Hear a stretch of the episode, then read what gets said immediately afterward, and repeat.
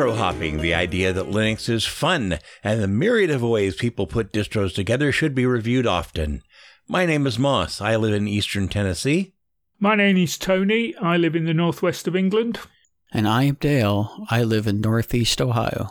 Welcome to Distro Hoppers Digest. We love checking distros out, new distros, new versions of older distros, and even some we may have overlooked. We each have our preferences in complexity, or desktop or package management. Perhaps we can help you find a new distro or better understand one which has piqued your curiosity. The idea of this podcast is that we will each install a new distro to our chosen hardware for three or four weeks and use it as much as possible, perhaps even as our daily driver. We record all our trials and tribulations, fixes, what we liked and what we didn't. Tony and I prefer to look at distros which would be kind to a new user, especially one who is hoping to move over from another operating system, such as Windows or Mac OS. While I tend to take on the more advanced distros and give them a go. We intend to give as much information as possible on each distro, and we will also divulge what hardware we are using and how we think the hardware may have affected the rating. Welcome to Distro Hoppers Digest, episode 30 recorded on February 15th, 2022. This episode, we're taking on Gecko Gnome Rolling, Gecko Budgie Static, and Deepin OS. We are happy to receive suggestions of distros you'd like us to try. We are joined once again by special guest Joshua Hawk.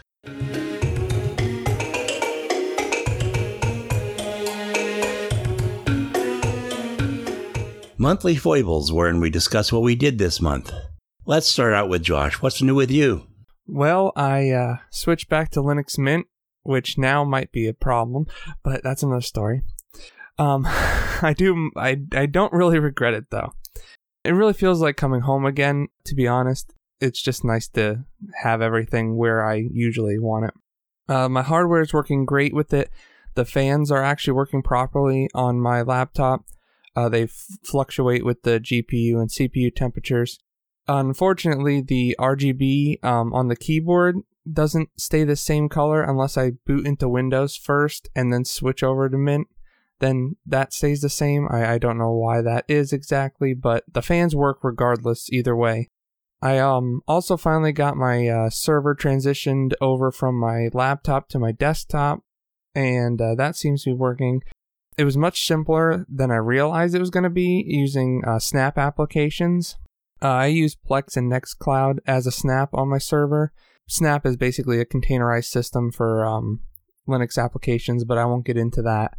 Long story short, I used a command called snap save. Um, that backed up my snaps to a remote folder on my server, and then I used snap restore to restore them back to the desktop. All in all, it took less than four hours, and I was taking my time really. I wasn't really trying to rush anything uh, to transition over everything um, and uh, work out some of the kinks that I came across. It wasn't too bad. Yeah, so that was that was pretty simple. So uh, Dale, what are you up to?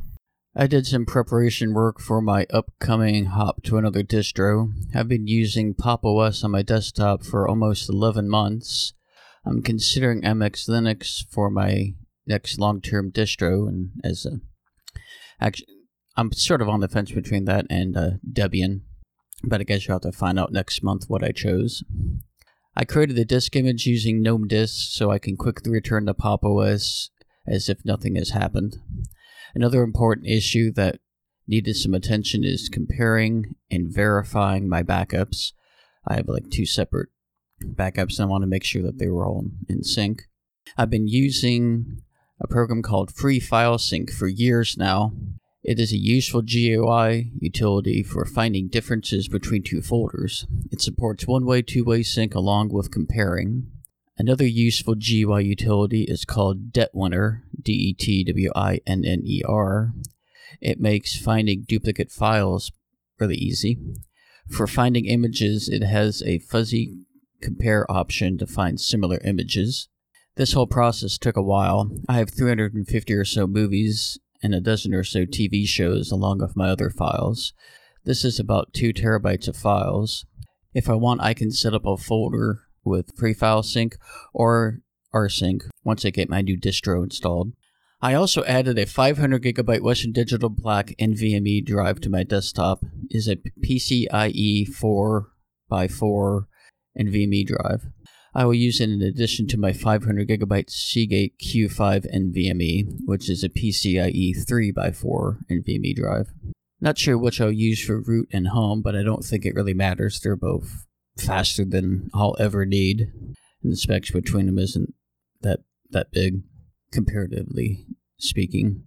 I spent the rest of my week watching TV and attending video chats with some friends. A friend's wife had a birthday while I was home, so I joined them for dinner at a local restaurant.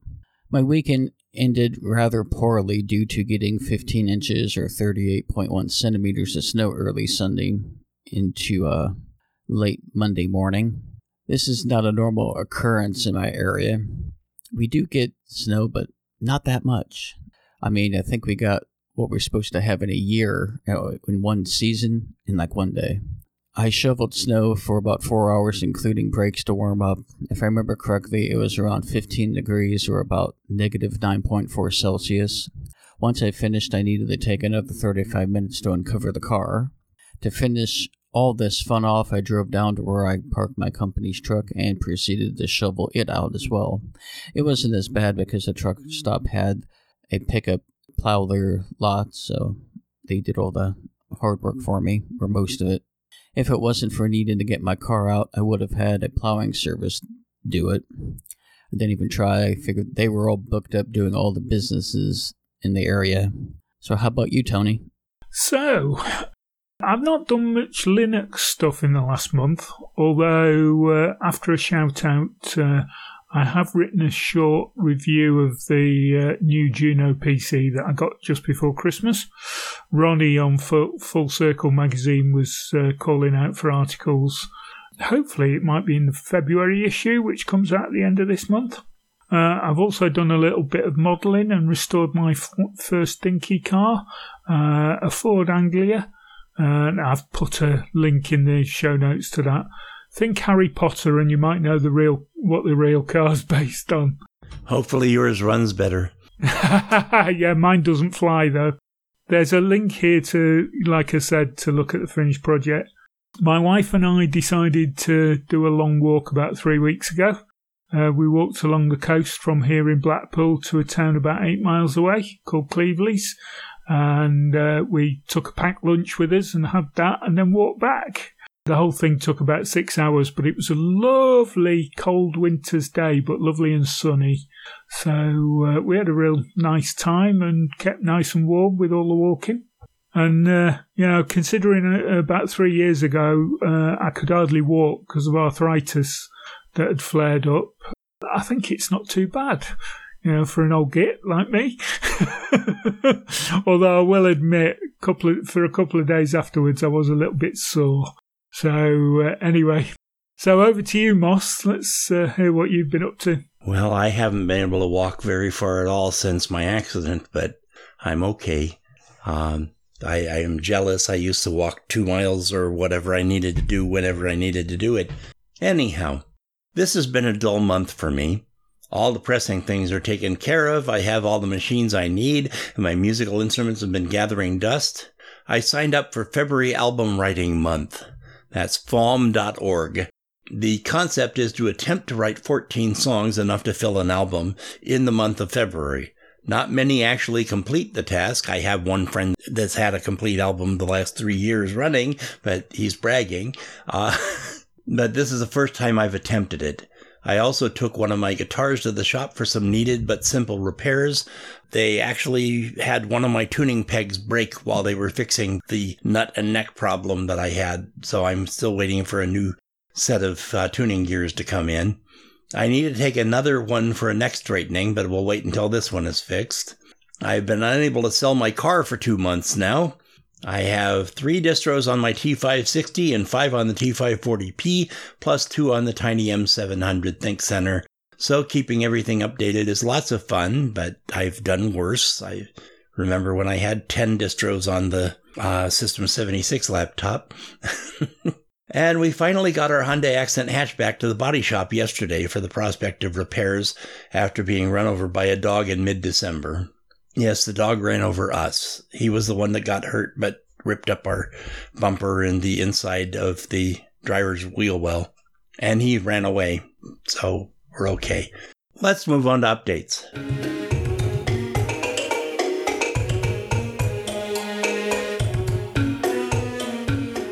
Updates, where we discuss what we have learned about distros we've already reviewed.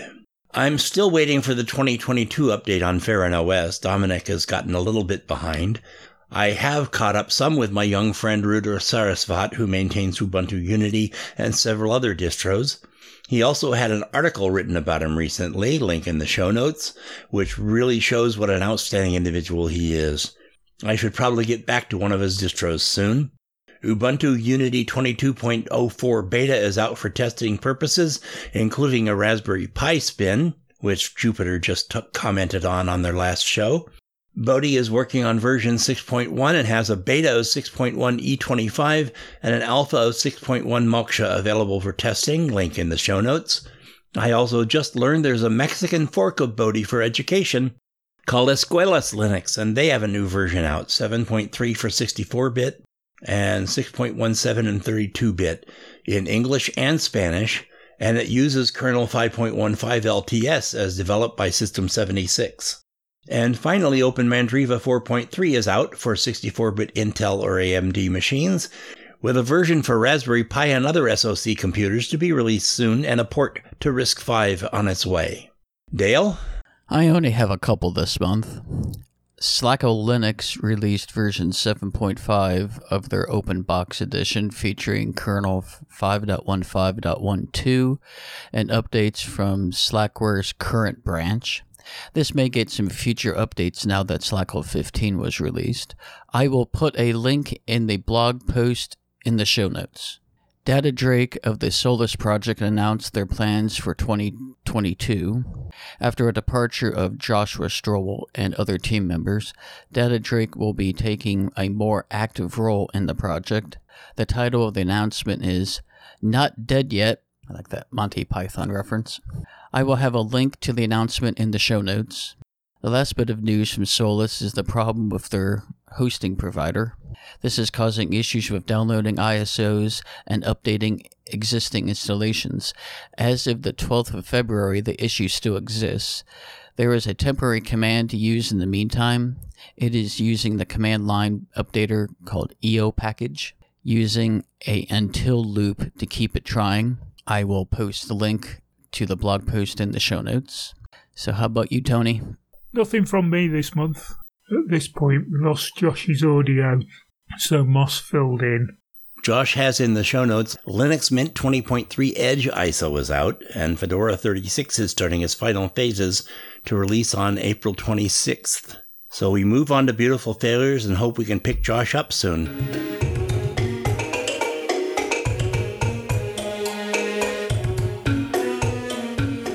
Beautiful Failures, what we tried and failed to run or install this month. Oddly, I've had nothing I couldn't deal with this month. Dale? This isn't a failure, but odd enough to mention.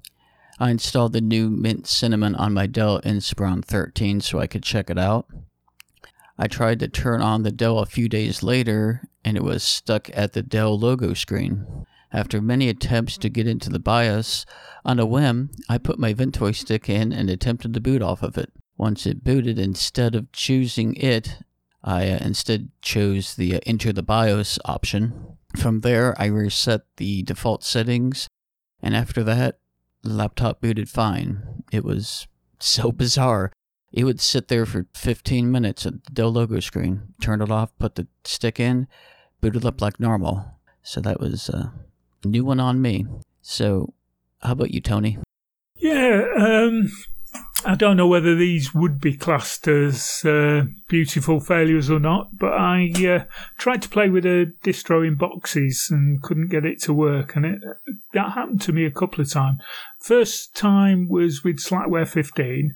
This wasn't Box's fault. This was uh, an issue with Slackware not playing very nice to install because when you create a new um, drive, or a new uh, virtual machine in boxes, the uh, hard drive in it or the SSD in it is not formatted at all. You have to create the partition table and then format it. So that's not an issue with most uh, distros because they'll do that uh, within the uh, installer.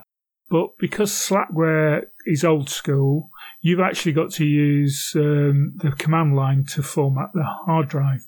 I'm not interested in doing that. If I was doing it in the real world, I would have um, stuck a uh, USB stick in of Mint, formatted the hard drive, and then gone back and used, uh, you know, installed Slackware that way. So I couldn't get it installed in uh, in boxes.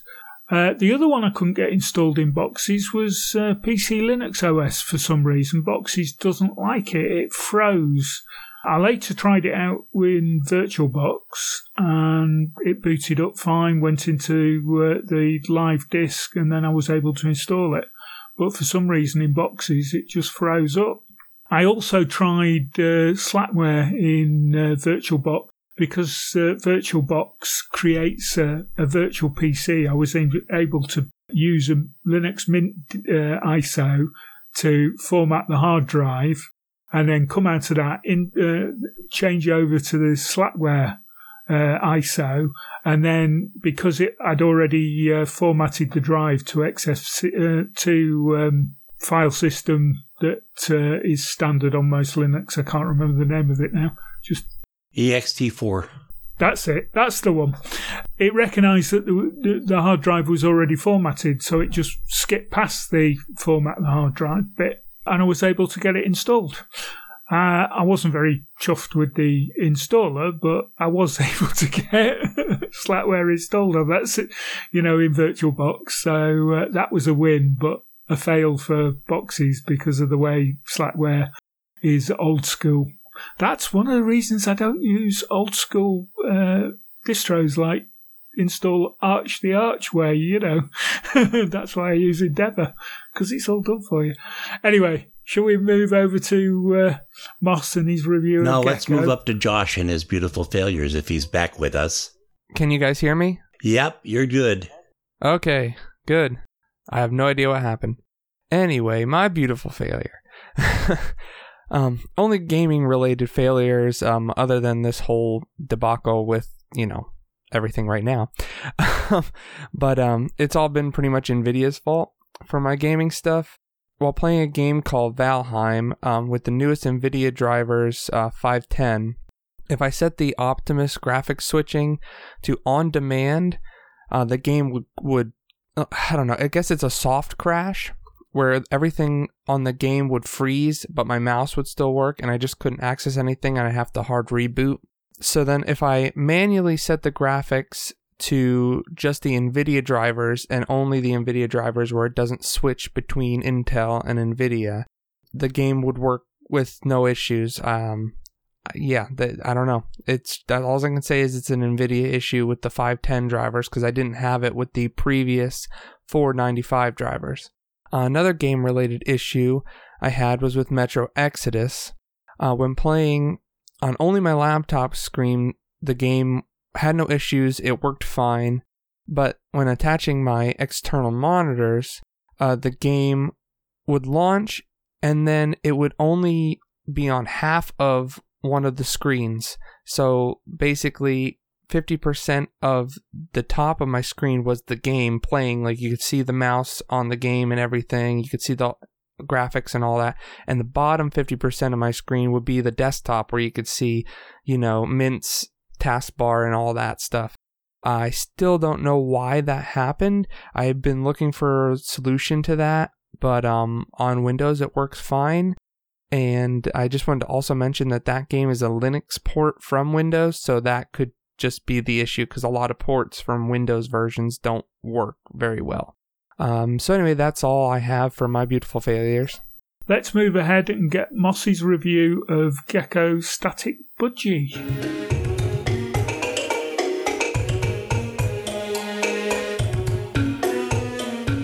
Okay, Gecko 153 Static Budgie Intro Gecko has long been known as the easy way to get OpenSUSE on your system. Indeed, once it is installed, no part of your system from grub to terminal knows you're running Gecko and not OpenSUSE. But I haven't tried Gecko out in some time. I thought I'd give it a go.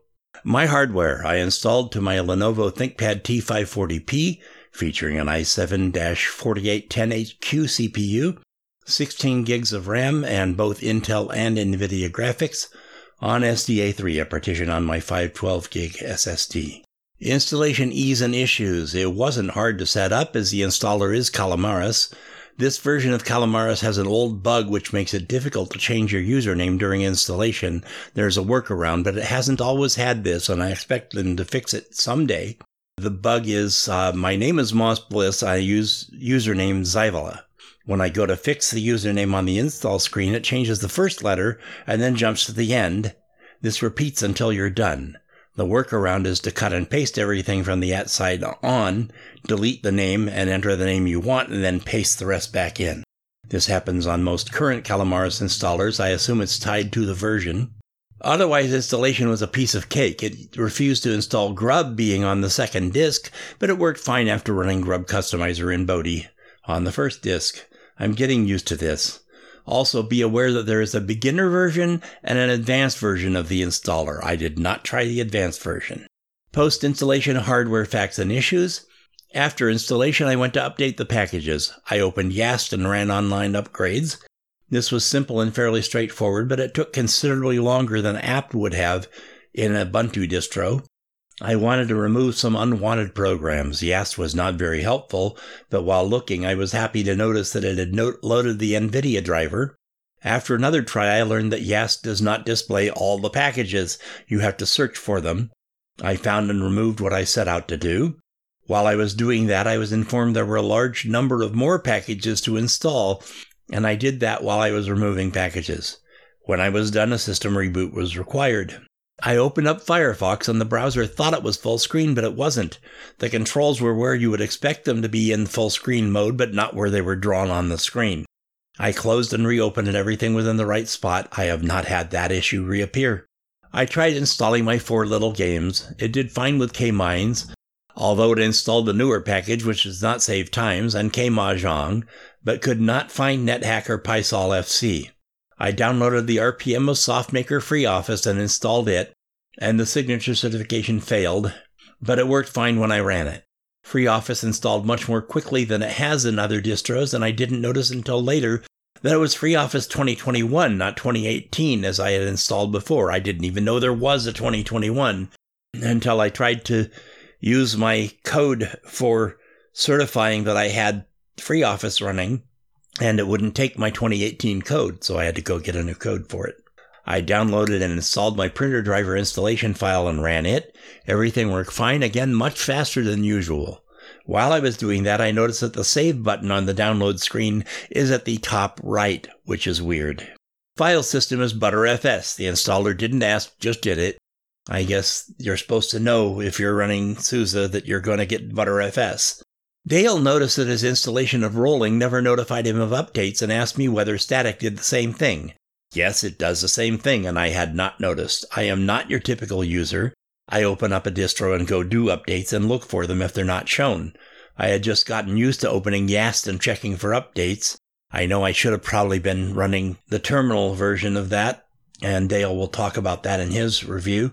But the typical new user would just never update if they were not notified that updates were available. This might become a security issue in a very short time. On top of that, when you do select this option, it shows several updates available and does not auto select them. When you do select them, you get a confusing message which seems to indicate that they can't all be installed at the same time and you will need to reboot. But after installing whatever it could and rebooting, there are no more packages to update, so it was an unnecessary panic attack on my part. Perhaps I didn't need to upgrade all those packages, but it wasn't clear and they were there listed as recommended updates. In a later update, I was asked whether I wanted to break Samba, break some library, or skip a patch. I know better than to skip patches, and I don't network the computers using Samba, so I picked the break option, but a new user would likely have no idea what was going on. On top of everything else, when all was updated and upgraded, I found myself still running kernel 5.3.18. Even Mint starts with 5.4.0, and 5.17 is current. Ease of use. At this point, I have everything I'm going to get without digging a lot deeper. I am less than happy with the system because it is quite a bit different from what I'm used to and feels stiff. But I managed to get Telegram and Discord installed, and Firefox is just Firefox. But the more I try to customize it, the more I feel I'm hitting my head against a brick wall. There is no modernization of the interface. Everything is just squares and rectangles with hard corners, no smoothing or 3D effects, nothing. Take it or leave it. Maybe it would have been different if I'd installed Plasma instead of Budgie, but this is bad design. Memory and disk use. RAM usage was 701 megabytes. It's using 6.541 gigabytes of disk space. Ease of finding help. I didn't have any problems which necessitated going to look for help.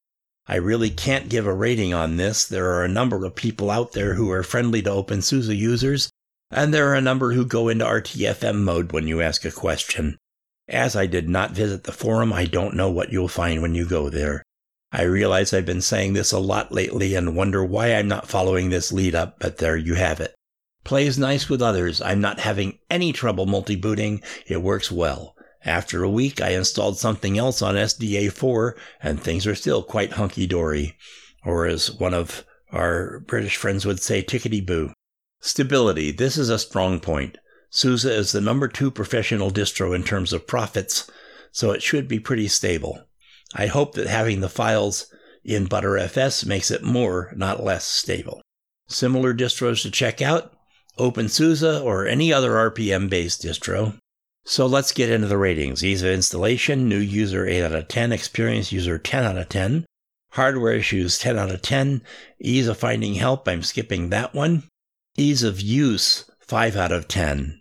Plays nice with others 10 out of 10. Stability 10 out of 10. My overall rating is 6 out of 10. Final comments. I have run SUSE before. I have run Gecko before. I didn't remember why I stopped using it, but now I do. This is not a system for a simple desktop user. It's perfectly stable, but even with the ease of installation offered by Calamares, nothing else is easy. I hope I can forget this experience in the next year or so so I can do an objective review when a new version comes out in the future. I never could get to where I felt comfortable and don't really know why.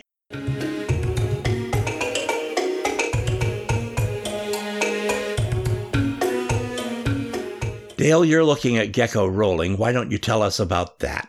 All right. Well, I just want to first preface this. I'm not going to repeat any of the other details that Moss had, since it was kind of uh, redundant. But uh, Gecko is a spin of OpenSUSE, Leap, and Tumbleweed distros. Static is based on Leap, with rolling based on Tumbleweed. The initial release was on the 27th of May in 2016. They include proprietary codecs and software that you would need to manually install in OpenSUSE. Here are a few of the key differences. Gecko Linux does not force the installation of additional recommended packages after system installation, whereas OpenSUSE pre-installs patterns and automatically installs recommended package dependencies, thus causing many additional and possibly unwanted packages to be installed the first time the package manager is used. Gecko Linux pre-installed packages can be installed with all their dependencies, whereas OpenSUSE's patterns often cause uninstalled packages to be automatically reinstalled. My hardware. Laptop I used is my Lenovo ThinkPad T460. It has a dual core Intel i5 6200U at 2.8 gigahertz, 14 inch display using Intel's HD Graphics 520, 16 gigabytes of RAM, and my 500 gigabyte Samsung. I think it's an 840 or 860. Can't remember. Installation ease and issues.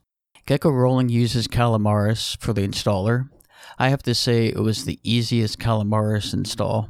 The usual questions were asked like language, time zone, partitioning the drive, etc.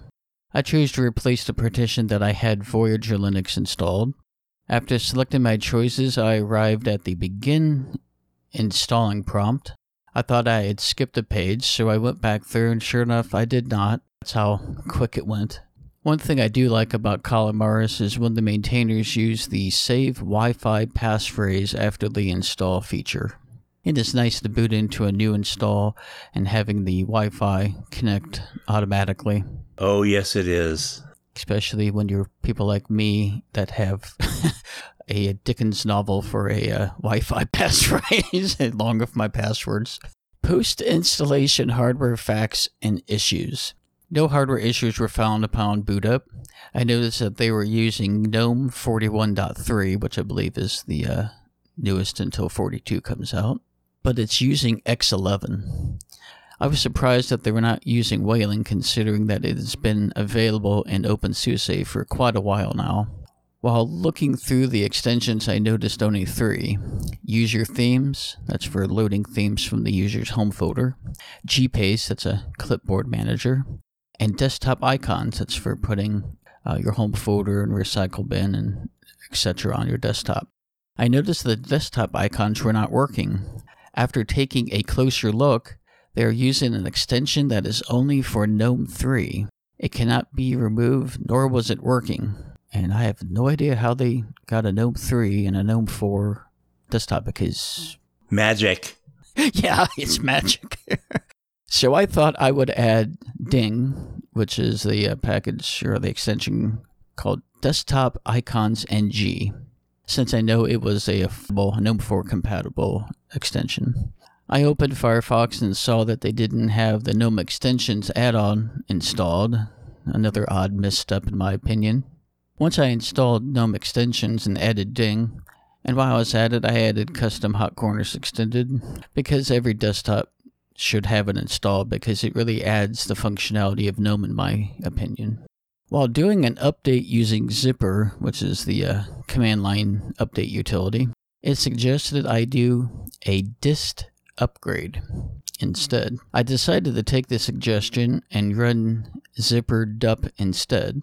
I had my T460 off to the side while I was upgrading while watching uh, YouTube on my tablet. I looked over a while later and saw it was finishing up.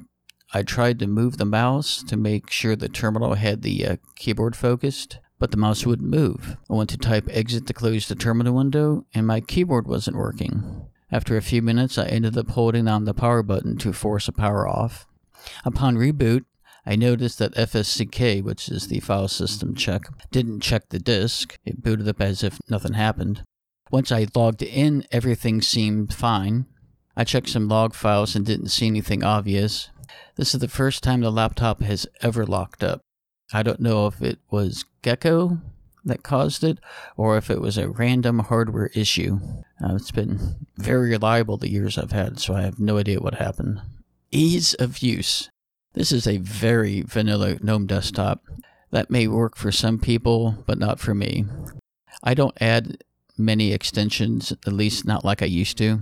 I can go without the notifications in the top panel just to switch apps occasionally with the uh, Alt tab.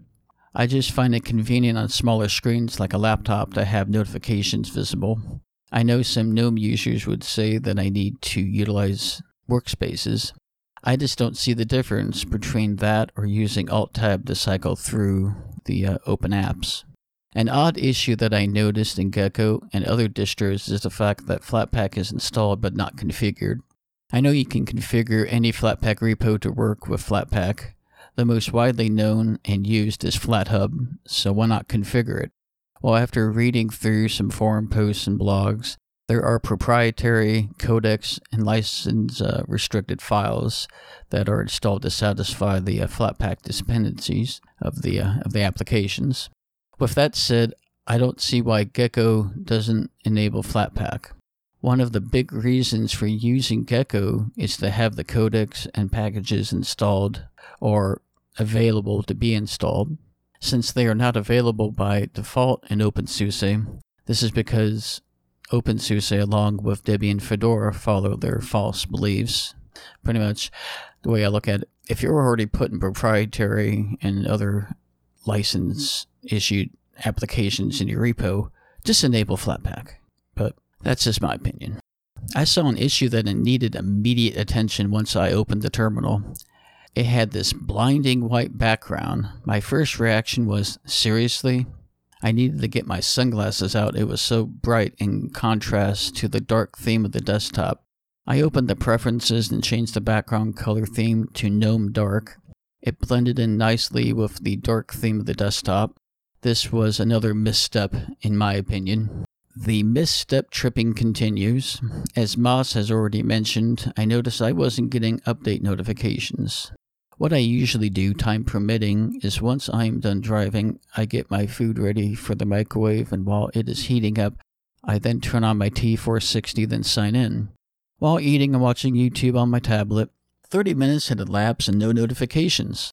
I opened the terminal and typed sudo zypper dup, dup. After a long delay that uh, takes Zypper to update its repos, I was presented with a huge list of packages needed to be updated. I waited a bit longer to see if that triggered the GUI notification. After not seeing any, I typed the uh, zypper dup command again and applied the updates. Another few days had gone by, so I turned the uh, T460 on again. There was no update notification. I verified that there were updates available. Yamos? That's just weird. That's just how can you have a rolling distro that doesn't tell you there are updates? There's something wrong with that. Go go ahead. Yeah, yeah. I, I'm I'm I'm odd because this works in OpenSUSE and static and tumbleweed, so it's something they changed. I don't know what, but anyways, I wrote to Moss and he confirmed that it was happening on his static install. I wrote to Joss and asked him if he had time to install Gecko rolling in a VM since it, was this easier. I think I suggested that to him. No sense in dedicating a machine for uh, this. I always have time to install a distro. That's what I figured too. This was to rule out any issues with my installation because, you know, things can happen. He too verified that he didn't get any notifications in the following days and weeks. I would ask him occasionally in, uh, in Signal. Other than that, I don't need to rehash everything that Moss has already said on the subject, and I already mentioned that at the beginning of my review that I don't want to duplicate effort here.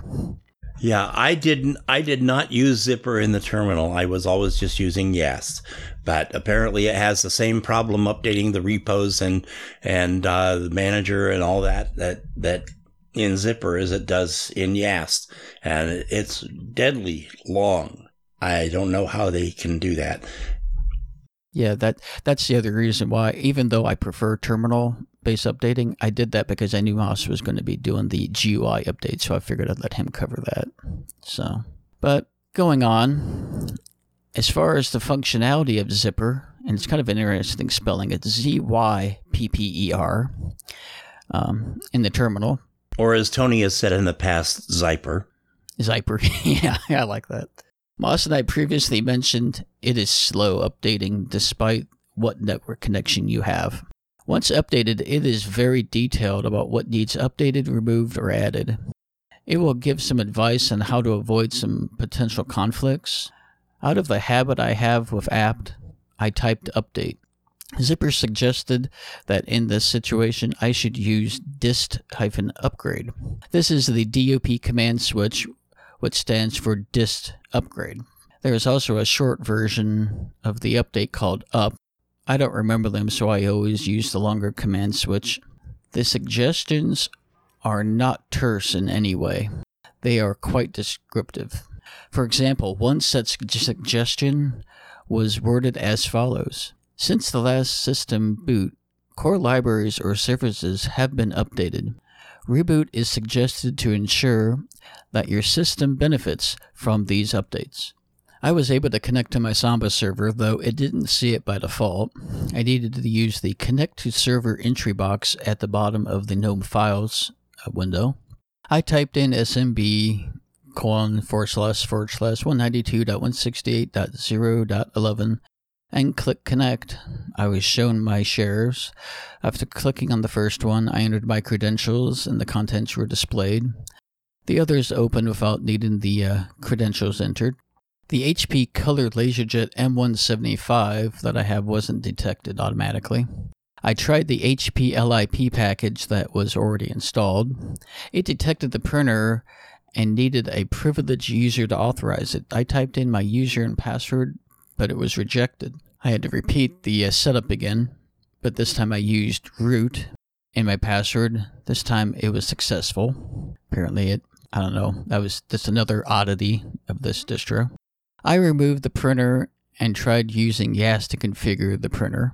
The automatic wouldn't see printers on my network. I ended up using the setup wizard, but I still needed to enter the IP address of the printer.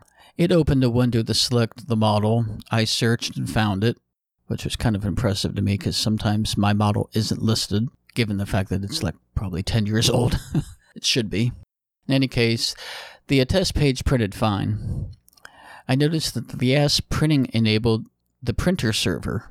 I opened up the printer settings on Pop OS and found it.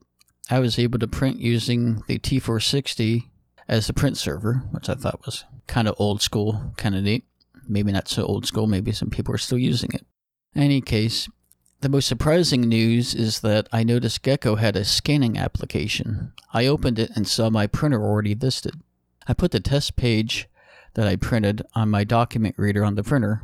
The first attempt failed, but a window opened and informed me that I needed to install a plugin to enable that feature. It was all automatic, just clicking dialog boxes. After it downloaded and installed the plugin, I was returned to the scanning application. On the second attempt, it scanned the test page. I was shocked. This was the first time I had ever been able to scan a document using Linux. It was over the network, which was even more surprising.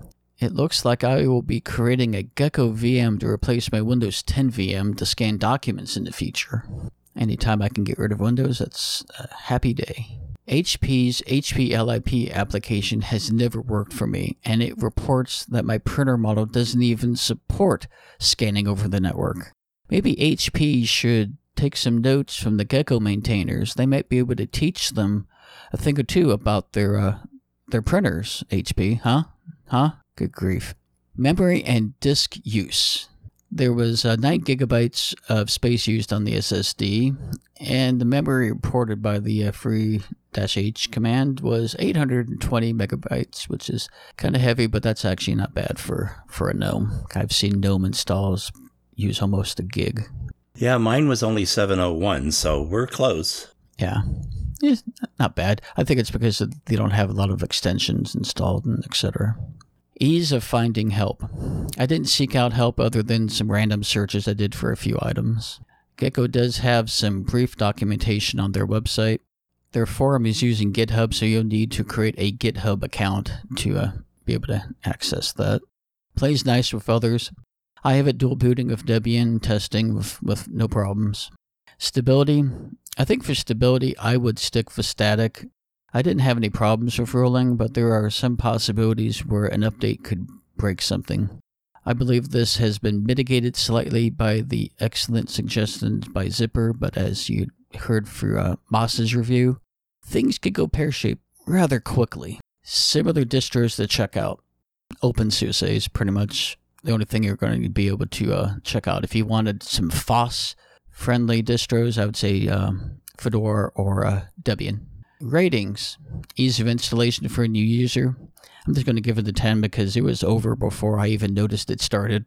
Experience is the same 10. Hardware issues 10. I'm not reviewing the uh, ease of finding help. I didn't do it. Ease of use, I'm going to give that a 7. Plays nice with others 10. Stability, I'm still going to give it a 10 just because I didn't have any problems with it, but you know, your mileage may vary, as they say. The overall rating is a, a 7 out of 10. My uh, final comments for this uh, distro. Overall, this is a decent distro. Once they fix the issues I mentioned, I believe it'll be a better experience. I'm quite impressed with the printer support, even though it was not automatic like it is in other distros, it made up for it in functionality. Now let's run over and see what Joss has for us on Deepin OS.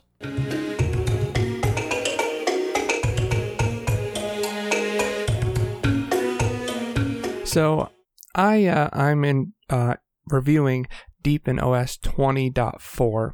Um, uh, Deepin is a Chinese-based distro that uses um, its own custom DE called Deepin Desktop Environment. Uh, it is based on Debian, uh, currently Debian 10, but it has its own repo and applications for newer, more up-to-date software. Uh, the history of this distro is, is uh, kind of crazy. um, so, Deepin started way back in 2004 as Hiweed Linux. Uh, it was originally based on Morphix Linux, which I never actually heard of before, and used Ice Window Manager. Uh, by the end of 2004, it was rebased on Debian and used XFCE as its desktop. In late 2006, it was again rebased, this time on Ubuntu, and for a short time used LXDE as its desktop. Deepin was based on Ubuntu all the way till uh, 2015, but that didn't stop them from changing desktops around. Between 2006 and 2015, Deepin went from LXDE to GNOME 2 to GNOME 3, which GNOME 3 obviously preceded or came after GNOME 2, so they had to kind of do that. But they finally decided to make their own DE, which is the Deepin Desktop um, version 1.0 in uh, 2015. Um, you think the fun is over, but the fun has just begun. In late 2015, Deepin again rebased on Debian, but this time it was not the stable branch but the unstable branch. Surprisingly, they used Debian unstable for three years till 2018, and finally in early 2019 rebased again on Debian stable. Deepin kept using their Deepin desktop environment since 2013 to this day, as far as I know. That's what they are running right now. Uh, so at least uh, one thing stayed consistent for a while. Uh, so my hardware. Uh, so for this review, I used KVM virtualization uh, to evaluate this distro. Uh, KVM is a true bare metal uh, hypervisor, so I got very similar performance to bare metal. Um, it's basically like boxes, except for I'm using the um, Virt Manager, which gives you a lot more um, control over what the different hardware aspects are.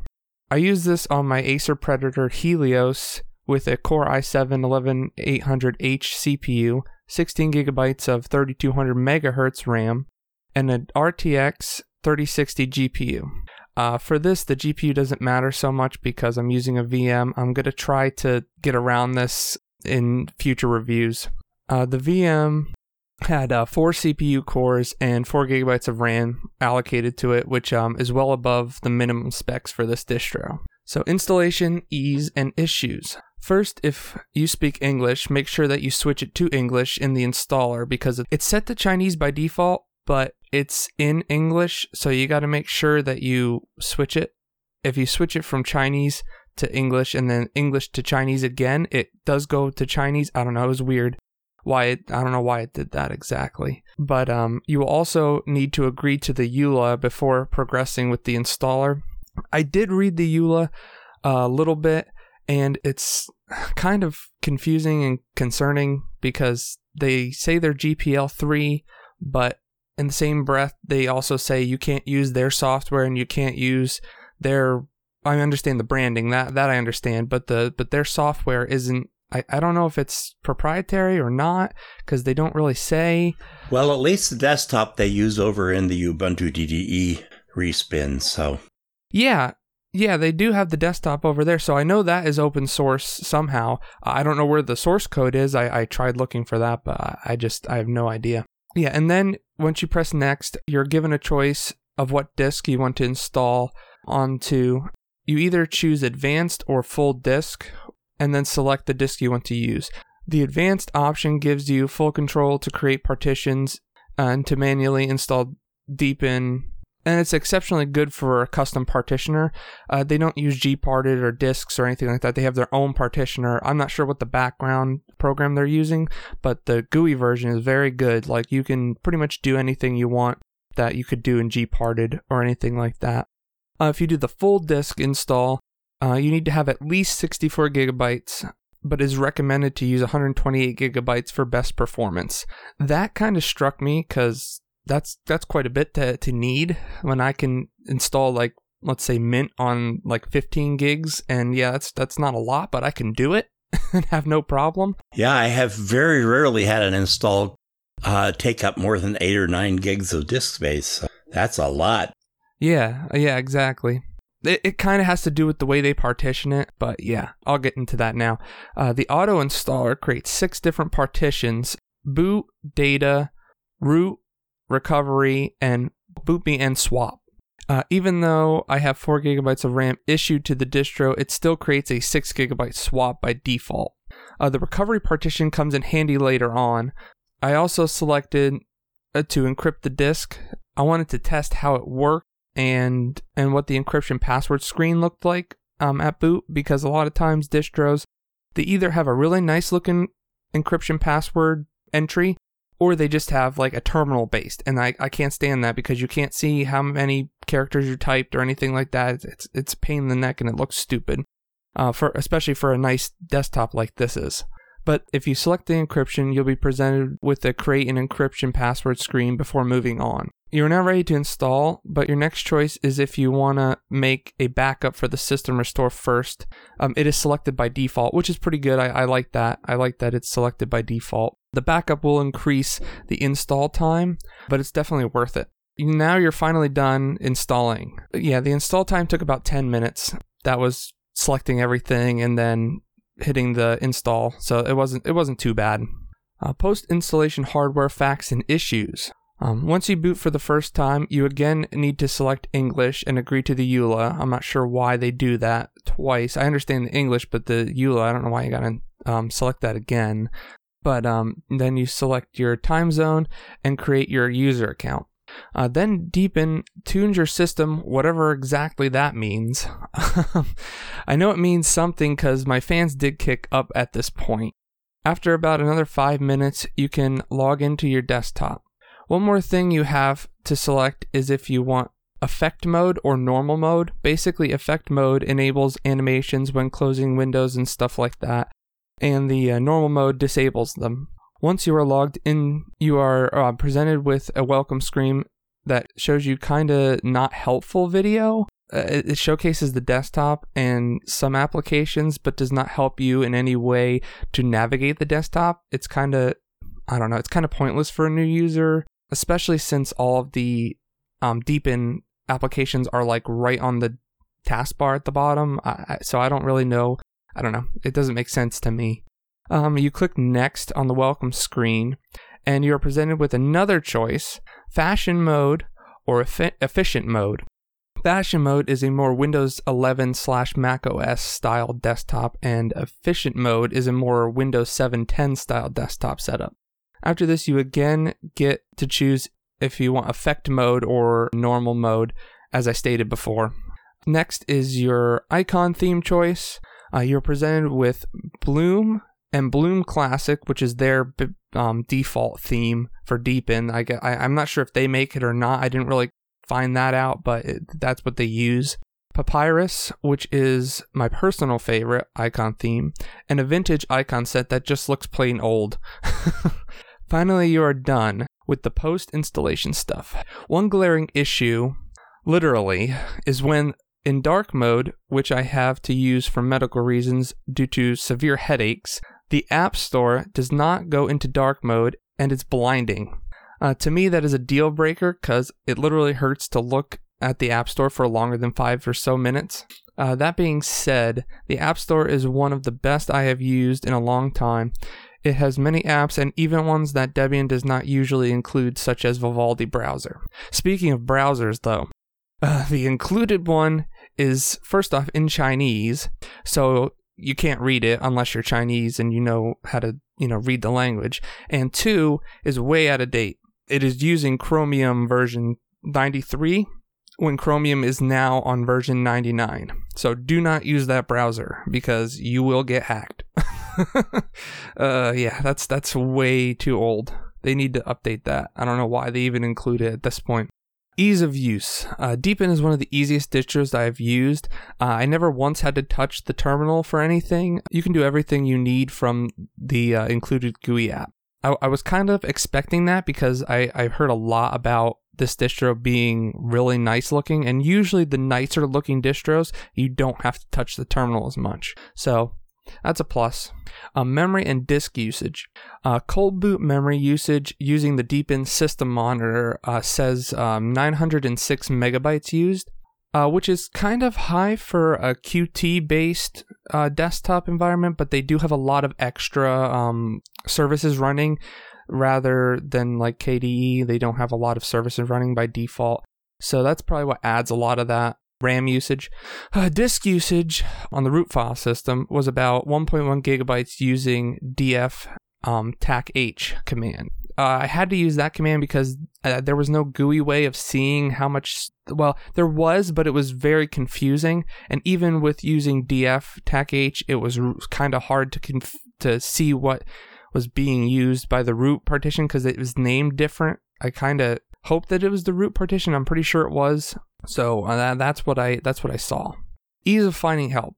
Um, Deepin does have a forum um, that is in English and Chinese, and seems to be fairly active. I, I, saw a lot of posts on the day that I looked, like that was just posted maybe like an hour before and was responded to. So, also it is based on Debian, so anything that works on Debian should work on Deepin. Uh, I say that with an asterisk because you know a lot of times with the different desktop environments, especially with a custom one like Deepin desktop environment, uh, you might not be able to do the exact same things, but anything that's terminal based under the hood that doesn't revolve around anything that has to do with the desktop, you should be okay with using the Debian um, forums or anything like that to figure anything out.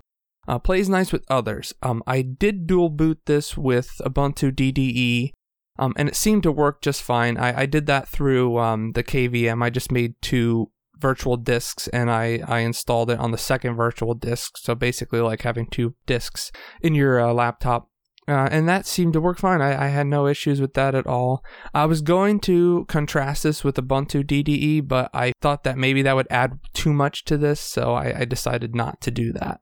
A stability, I did not experience any kind of issues um, in this regard. Plus, it is based on Debian, so again, it should be good. If this was still based on Debian unstable, I would say otherwise. I'd say probably steer clear of this if you want a really stable distro, but since it's based on Debian stable now, I would say it's going to be fine. Uh, I did not test any games on this for the gaming ease uh, section, so I'm just going to skip that. Uh, similar distros to check out. Ubuntu DDE is basically a clone of Deepin minus the Deepin software and is based on, you guessed it, Ubuntu. Ratings. Ease of installation for a new user, I gave it a 9 out of 10 only because it's a much different installer than anything else that Linux uses. So it might be a little jarring at first, but once you see how it works the first time, it's very easy to, to get around. For an experienced user, uh, ease of installation is 10 out of 10, no no problems at all, even using the advanced partitioner. Hardware issues, um, I gave this an 8 out of 10 only because I used a VM, and a lot of times VMs work when sometimes the hardware doesn't. And being that it's Debian stable, I don't know if they use the proprietary stuff for that or not. If I did know that, I would have a better knowledge about this to see if it would work. Because if they aren't using proprietary, then it might not work on a lot of desktops. Um, ease of finding help. Um, I give this a 9 out of 10 because they do have a very active forum, um, and it, it's in English and Chinese, so that's that should be fine to get help. Uh, I really didn't look on any kind of like Telegram or Discord or anything for for help, but um, definitely their forum is good. Um, ease of use, 9 out of 10 could easily be a 10 out of 10, but um, like I said, it's a de- different desktop environment, so it, might be a little jarring for a new user. But um, for an experienced user, I would say 10 out of 10 definitely. Plays nice with others, 9 out of 10. I didn't have any issues, but again, I'm just giving this nines and not tens because of the uh, VM aspect of this. I, I really want to test this on a, on hardware before I gave it a 10. A stability 10 out of 10 because it's it's Debian. I mean, it's going to be stable. I, I don't care what anyone says. uh, works with games. I didn't rate that because I didn't ch- test any games with it. Um, overall rating, I give it a 9 out of 10. Yeah, I, I would recommend this to any new user basically. Uh, final comments. I had trouble finding the source code for Deepin. It has seemed to have been hosted on GitHub in the past, but is no longer, and I could not find where they moved it to. Uh, this concerned me deeply because without the source code, how do we know what's under the hood? And that's not necessarily for the desktop environment because obviously Ubuntu uses that, so there shouldn't be any issues. But I'm talking about other stuff they might add to Debian or their proprietary, or I don't know if it's open source or proprietary, but their applications. Or telemetry or things like that. Or telemetry, which I think they do have telemetry, but they really explain that away to being kind of like Ubuntu's telemetry, where it's very, um, uh, what do I want to call it? anonymous. I can't say that they're telling the truth or not about that, but um, it, just not being able to find the source code is very concerning to me uh, for for being able to use this as a daily driver. Yeah, just just one point there. You mentioned uh, that because Ubuntu DDE uses the desktop environment, Right. it will have been checked. I don't think the Ubuntu devs check all the you know underlying apps that are on a particular distro before it gets uh, taken in Right. under the umbrella. So, you know, and I'm not even sure if Ubuntu DDE has actually been uh, accepted as an is- an official flavor yet. Oh, it's a respin, but they're working on it. Right. Yeah, that's what I mean. So uh, you can't actually say that the desktop environment is safe because it's ju- got the the Ubuntu name next to it. Okay. You kind of can because the Ubuntu DDE devs are in India and they kind of don't like sharing data with China. I I have talked to them. They they have done a really good job of of uh, going through the code on that. I have had discussions with them. But what I'm saying is that's nothing to do with the fact that it's got Ubuntu next to DDE. That's all I'm saying. Right. Yeah. Just because it says Ubuntu doesn't mean that you're going to be safe per se. Correct. Right.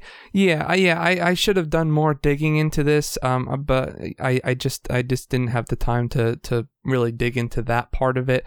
But it does say on their EULA on Deepin that that, that you're not allowed to use their software. So anything that's related to them, DDE, Ubuntu DDE must have to strip out because they, they say you're not allowed to use it in the right in the EULA. I read the whole thing, so Right. Well, they don't use the uh, DDE software. They just use the desktop. desktop. Right, the desktop is GPL3 definitely. I, I it does say that right in the EULA too. So, yeah, I mean, I just I don't know. I I don't feel comfortable recommending using this. I would feel relatively comfortable recommending Ubuntu DDE, but I I just I don't know. It's not because it's Chinese or anything like that or, or whatever. It's just I can't see the source code. That's all. I don't care if if it was an American that built this from scratch. If you, I can't see the source code, I can't really recommend it. Uh, that's just how it is with me.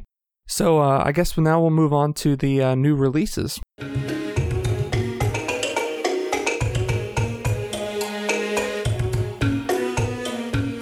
Okay. Thanks, Josh. New releases since last episode from January 12th to February 15th.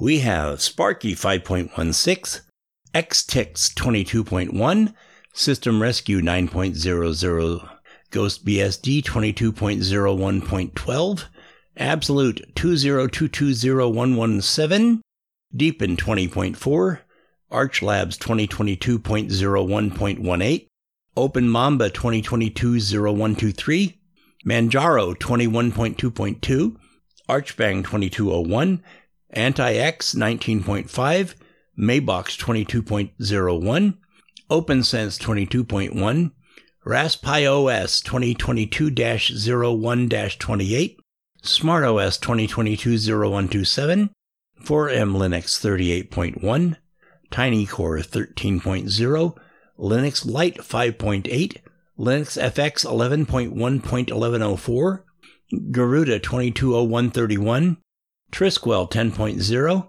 FuguIta 7.0-20220202, Arch 2022.02.01, Nitrux 2022.02.02, Peppermint 2022-02-02, Archcraft 2022.02.02, Slackware 15.0, yay!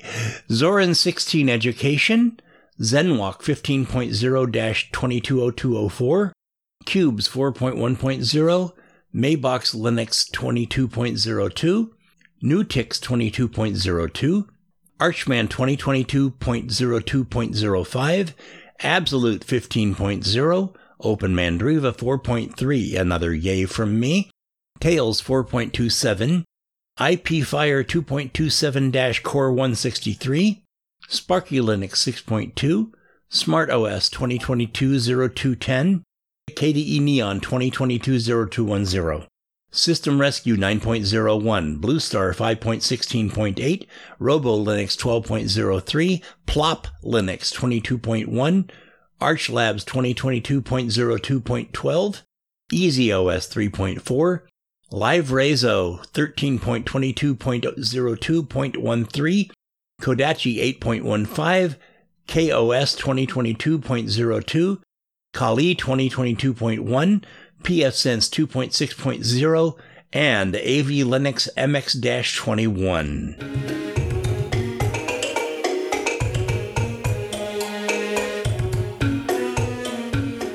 Feedback. Take it, Tony. Okay, so I originally got this uh, email from uh, Henrik to my uh, old Mintcast email, and I asked him to forward it to uh, our DHD email address. So it was official feedback. So it goes Dear Tony, I write this as a listener feedback to DHD. It's a bit of a long story. Use all or parts or nothing as uh, in the feedback section. When you announced you were stepping back from hosting Mintcast, it inspired me to listen to Distro Hoppers Digest again. I've listened a few times before, but now I listened to episode 28 and added it to my podcast subscriptions as well. I've listened to 29. It's a relaxing and informative show. I'm still on Mac OS on a Mac Mini as my daily driver, but I have Linux on a separate laptop, or laptops plural, to learn and explore. It has been in my thoughts for decades, more or less since Linux was invented, to try Linux. I remember I went as far as a, I bought a book about early Red Hat with a CD included. At that time, I was using a Sun Unix station at work. A stubborn colleague who had handed me discs with Linux over the years finally got me to try it. A good reason to try was also that I had a cheap laptop I bought because I wanted to have access to Windows when I switched to Mac OS. But on this cheap laptop, it relatively soon became impossible to update Windows as it only had a 32 gigabit drive and 2 gigabytes of RAM. With Mint XFCE and a couple of years later, it works fine. Then I added a refurbished ThinkPad T430 to my collection, with three Linux, currently Debian, Elementary, and Mint installed, and Windows on a separate drive. Eventually, I will use Linux more seriously this year than last. I bought a refurbished ThinkPad T460p with 32 gig of RAM, etc., and Mint Cinnamon is the plan although I, I will keep the SSD with Windows 10 Pro as it is. My Mac Mini as well as T430's ThinkPad have 8 gigabytes of RAM, which generally is okay for me. However, an ongoing long term project is to digitize my analog photos, negative and positive slides, as well as older prints of family photos. 8 gigabytes is at the lower end. With this 32 gig, I can step up to uh, the scanning uh, resolution. My time is rather limited for photo project now, so uh, we will see when it happens. The move to Linux from Mac OS will also give a change photo software. I've been using Photoshop Elements as uh, catalogue software for many years. I have now started to use digiKam as it is very good as a catalogue, including I can handle face tagging. Probably for photo editing, I will also use RawTherapee, eventually Darktable, and likely GIMP. I use VueScan for scanning. So analog photos might be my first step in finally migrating to Linux as a daily driver. In episode 28, Dale said he had installed Windows with GNOME boxes within Linux Mint. I have never been into the virtual business, but this got me interested in trying GNOME boxes. This new T460 came with OEM install of Windows 10 Pro. OEM version of Windows is tied to the hardware. I wonder if I install this Windows license within the GNOME boxes instead, will Windows find its hardware connection and accept this to get the license activated? Do you know? Well, if I try, I will. Fi- uh, I will for sure find if it works or not. Best regards, Henrik. Did you did you answer that question? If you if you just bear with me, I've I, I did do a reply email. Oh, sorry, I didn't notice that. so I responded to Heinrich. Thanks for the email regarding the issues of Windows in a virtual machine. It is my understanding that if you have a Windows license key related to the PC that the VM is running in, then it can be activated in the virtual machine. You may want to do a little research on the web, including YouTube, as to exactly how it can be done, as I've not done this myself. On the occasion I need Windows, I have a backup laptop that had Windows 8 installed, and, and this has been um, upgraded to Windows 10 using that key. You can still activate Windows 10 with a Windows 7 key, so this may also be an option if you've uh, anything with a Windows 7 license on it. Microsoft has virtually given up the idea of making money out of Windows on legacy hardware these days, so the Windows cost is only paid at the time of purchasing new hardware with Windows 11. Windows 11 is also a free upgrade. You can download a copy of the ISO from Microsoft site, and I give a link to that. I did say I'm doing it now, and we'll see if, it, if I can activate it in boxes and report back on the show. So I did try downloading that ISO, got the ISO, but it wouldn't, when I did install it in boxes, it wouldn't activate using the Windows 7 key. I will say, however, there is a developer ISO that you can download, and that gives you a 60 day version that will run in uh, any virtual machine. Uh, I think you can also get a VirtualBox uh, image that's already installed, and then you can just uh, and it's ready to up and run. The old developer version for Windows 10 actually ran for 90 days, so I'm not sure if there's a hack that you can do to get the license to survive longer than. No, it wasn't 60 days. Sorry, it was 45 days. So it's half the time of the previous uh, one but I haven't seen anything on the internet where you can uh, hack it and get it to extend it. I know with Windows XP you could do, and you could get it to run for quite a long time before you had to reinstall it. But I'm not sure what the situation is with the latest uh, Windows uh, 11 ISO, whether that's possible. But I just put it in to have a, a root around and see if it worked in boxes, and it did. Anyone got anything else on that? Yeah, actually, um, as far as the OEM version of Windows, uh, there is really no way to get that to work in in a VM uh, for the the key. I mean, I, I could see maybe if you somehow spoofed the hardware to be exactly the same as uh, your physical hardware, it might work. But an OEM version of Windows license cannot be moved to another PC. It has to stay with that specific PC. Yeah, I wasn't sure because I know you can activate Windows 10, like I say, in in real hardware mm-hmm. through a Windows 7 license. So if, if it initially if your hardware initially came with Windows 7, 8, or 8.1, oh, yeah. Yep. you can get you can get Windows 10 and now Windows 11 if the hardware will support it going. Right. Yep. But uh, yeah, I used to activate Windows 7 and Windows XP in VirtualBox without a problem using the the old uh, yeah. license keys that used to come on the box. But like you say, since Windows 8, it's been hardware encoded the license key, so it's a lot harder. There is an let's just say not so legal way to get it um activated and it's very it's actually very easy it's it's kind of weird how easy it is and um so you could go that route if you just don't care, but you can. There is ways to activate Windows, um, and it's not that hard. So uh, I'm not recommending it, but there is ways. I just wanted to interject. Um, there is the digital license that if you signed in with your Microsoft account, that it saves the license and that Right. that license follows you. But I don't know if that works with the OEM. I know if you No, it does not work with the OEM. okay, so if you were to get a license that's registered to you, then that that would work. Right. Yeah, trust me, I've tried this. I, I have an OEM version of Windows on an old laptop, and I've I've tried so many ways to try to get it to move over to uh, a VM or anything like that, and it just hasn't worked at all. And I, I did research, and as far as what I did, what I saw in my research, OEM versions cannot be um, deactivated and reactivated on a new machine at all. But if you buy if you buy a, a Windows 11 license, Yeah, if you buy it from the store. If you want to use that in a virtual machine and you you've activated it using your Windows account, hmm then you could probably get that activated in a virtual machine Yep. because it follows the account. Oh, that's interesting to know. Yeah.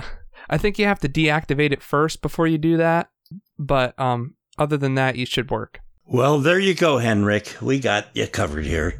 Yeah, that's interesting. Yeah, it's a good way of uh, being able to run a full version, a full flavour of Windows in your machine if you're prepared to pay 100 odd quid or 100 odd dollars for a, a full license. Okay, that's me.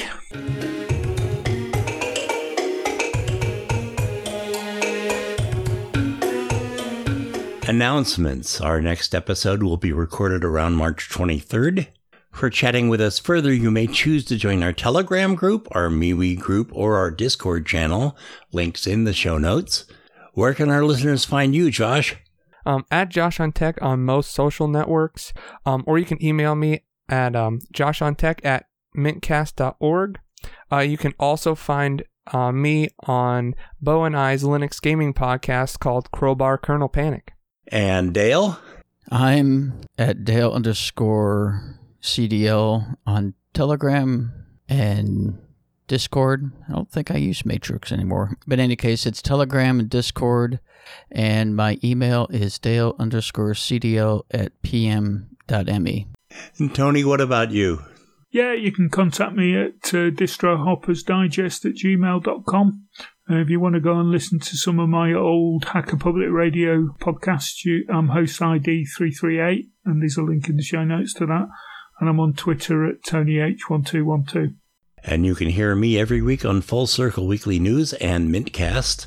My email is bardmoss at pm.me, and my Telegram, Discord, Twitter, and Mastodon contact info can be found in the show notes.